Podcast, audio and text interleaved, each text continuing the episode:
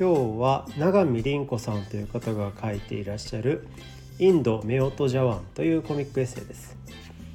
えー、インドがですね大好きすぎる著者永見凛子さんなんですけれども、えー、その永見さんと、えー、インド人の、えー、サッシーさんが繰り広げる、えーまあ、コメディではないんですがコミックエッセイですね。えー、著者の永見凛子さんはあの本当に相当なインド好きで、えー、他にもインドに関するいろいろなコミックエッセイがあるんですけれども、えー、読んでいると、まあ、インド一回行ってみたくなるなというふうに思うんですが、まあ、でもちょっとやっぱ無理かなというふうにも思います。で、えー、この「メオト・ジャワン」はですね、えー、日本での暮らしがメインのお話になっています。えー、ですので、まあ、インドにご興味のある方は、えー、永見凛子さんのですねあのインドな日々とかあのいろんなインドに関するあのコミックエッセイ出てますのでそちらも読んでいただければと思います。えー、さて内容なんですけれども、えー、こちらもあのダーリンは外国人と、えー、同じようにですねあのインド人の夫と結婚したらこうなったという日々ごもごもが書かれています。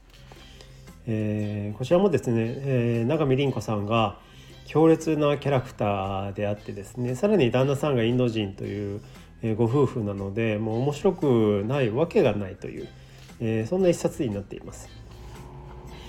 えー、その証拠にですねこのシリーズも結構あの続いていますのであのかなり長い間続いていますね。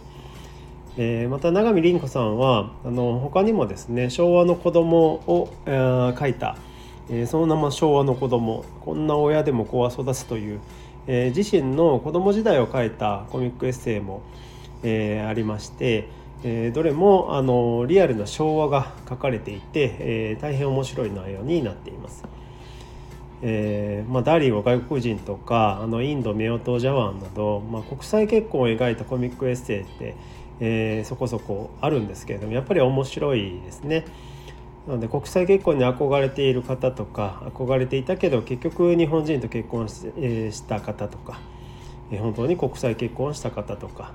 えーまあ、国際月光にですねご興味のある方、は是非読んでみてはいかがかなというふうに思います。